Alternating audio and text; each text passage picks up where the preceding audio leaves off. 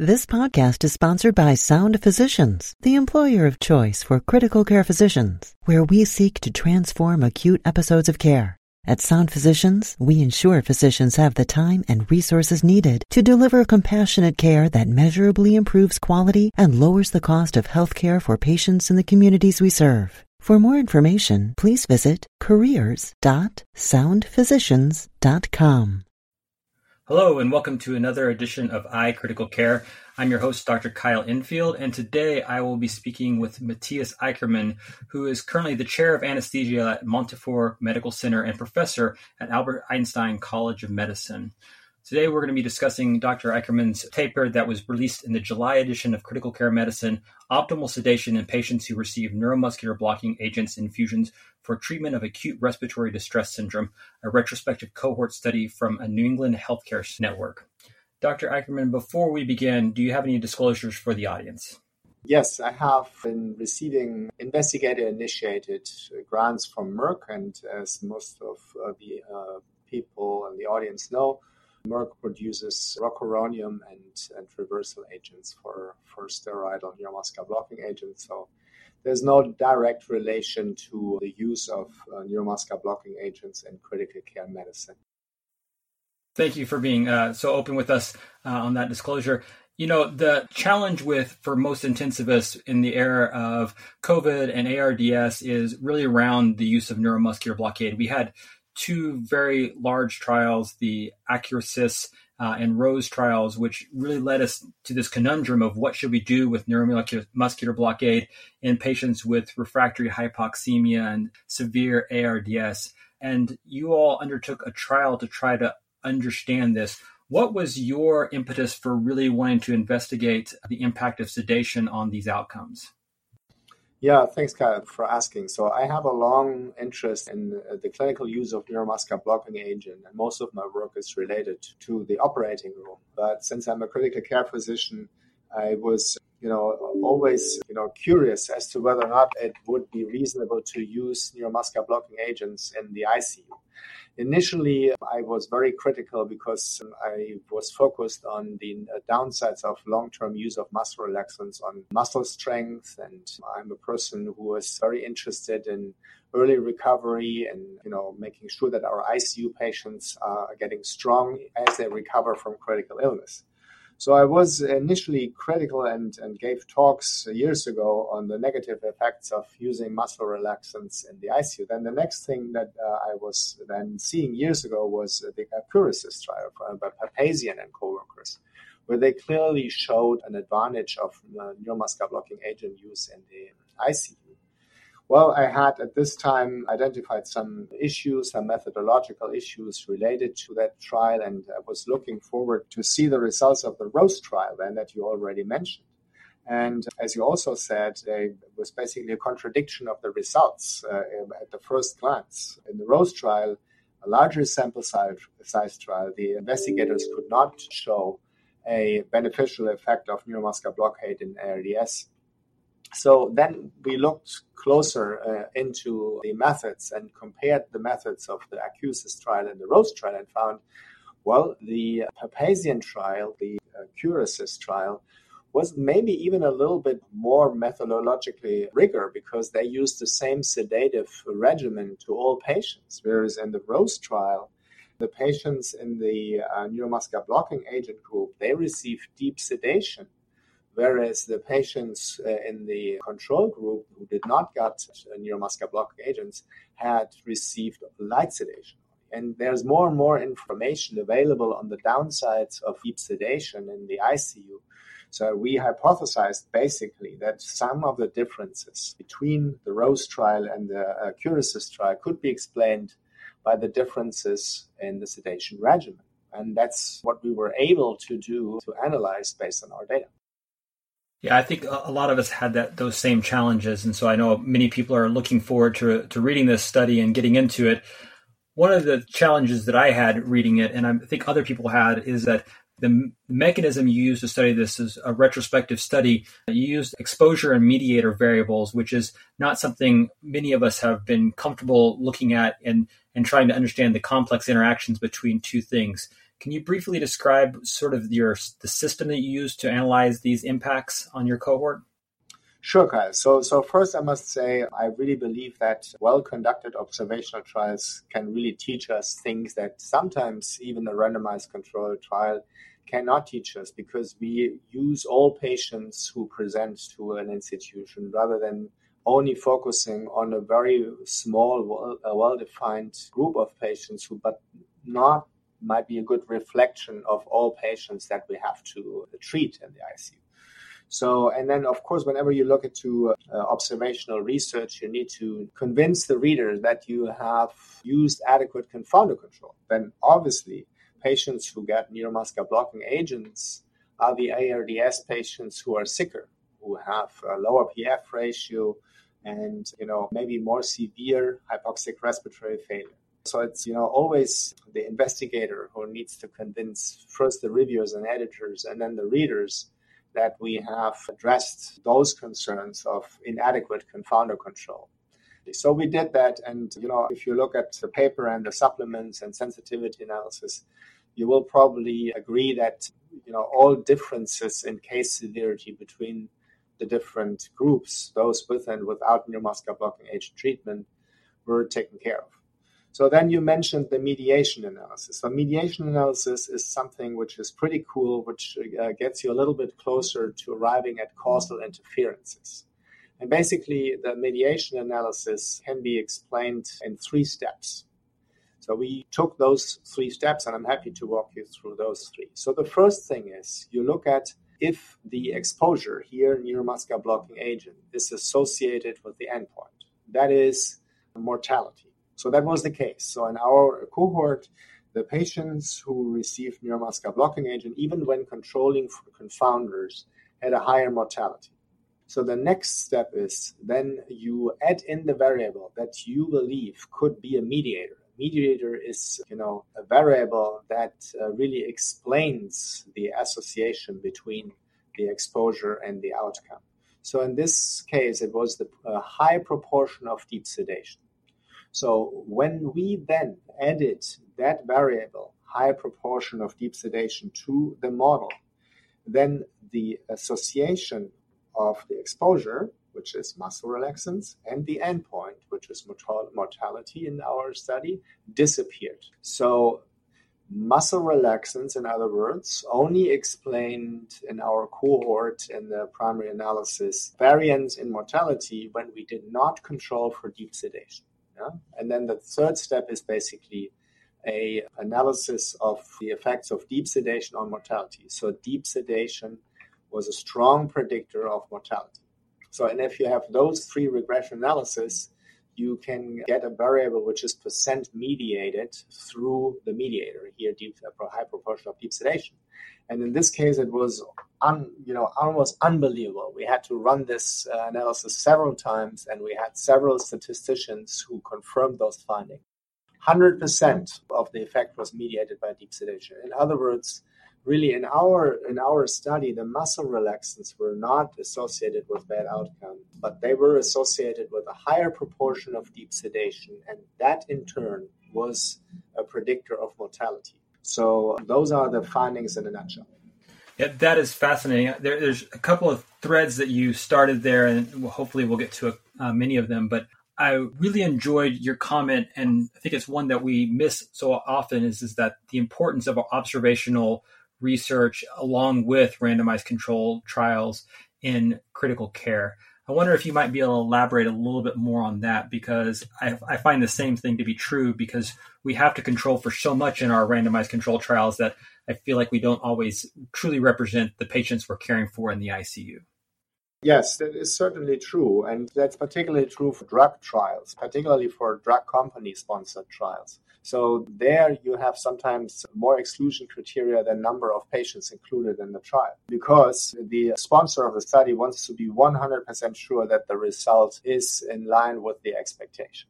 And therefore, we have a good confidence that in this subcohort of patients who, you know, uh, meet all criteria. For example, say in ARDS, we could say it is a pneumonia to just create an example in patients who are younger than 35 years and the onset of the respiratory symptoms should not have been longer than five days. And the patients cannot have renal failure, liver failure, and so forth.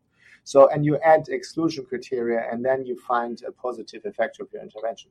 But that is important, and that is important to demonstrate proof of concept.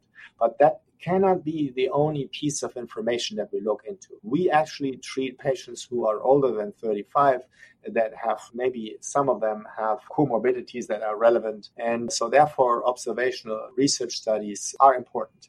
And particularly if we find that the observational studies can be validated by some of the observations in subgroups in randomized control trials, then I think it's extremely powerful. And for example, that was also here, there was a surprising overlap in the findings of the ROSE trial, which is an RCT, probably the highest level of evidence on ARDS and muscle relaxants, and our study on neuromuscular blocking agents. And I can talk more about that if you want me to. Yeah, I'd love for you to expound a little bit on that. I have one follow up question, but I'd like to hear your thoughts on that first.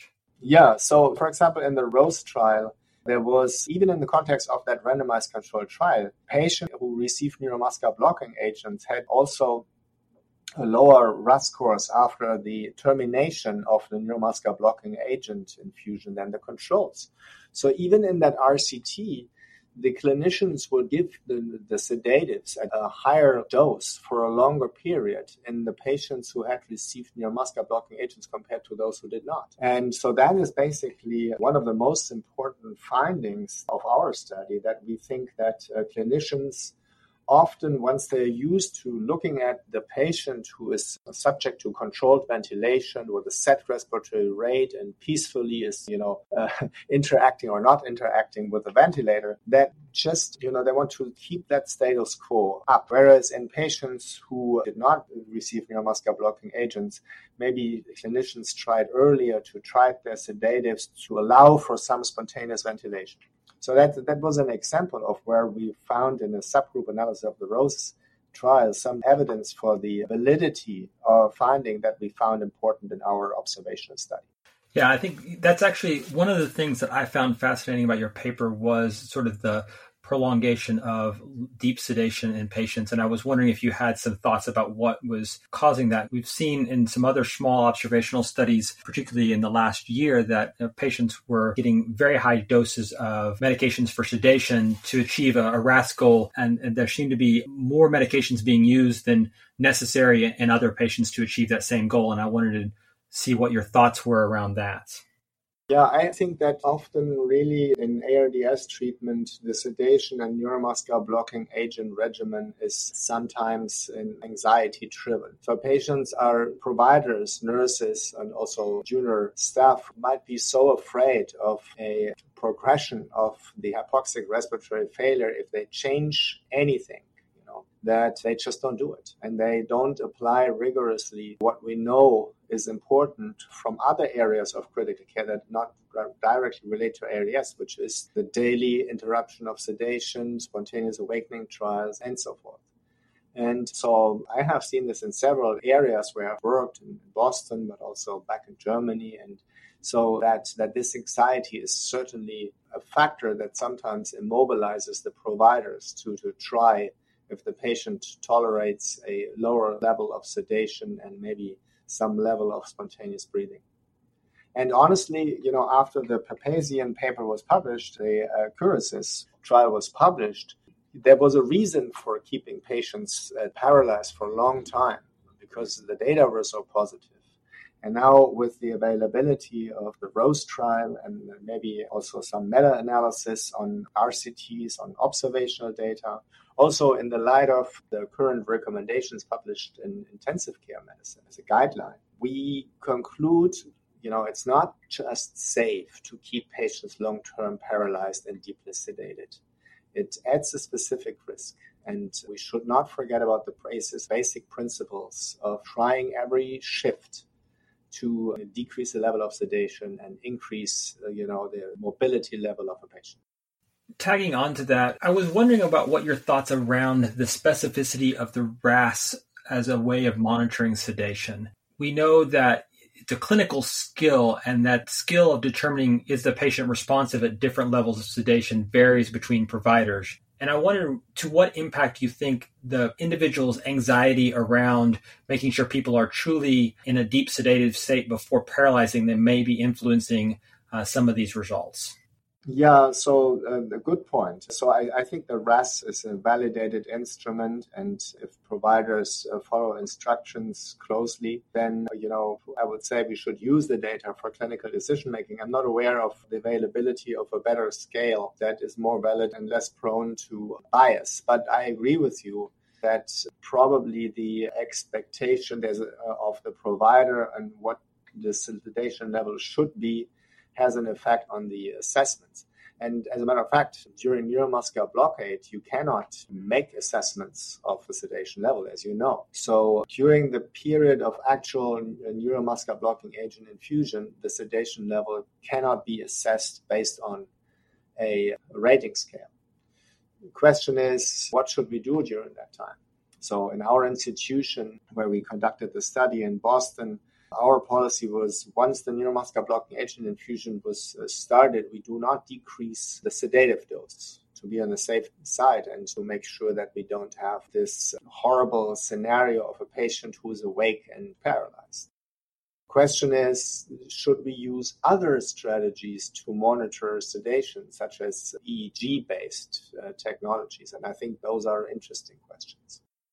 I think we've all had the same idea about is there an EEG method we could use to approach sedation in the paralyzed patient because that does create a, a, lot of challenges and hopefully someone will do that research for us at some point in time. A question about how they would do their outcomes, but you know that will be an interesting field of study in the future.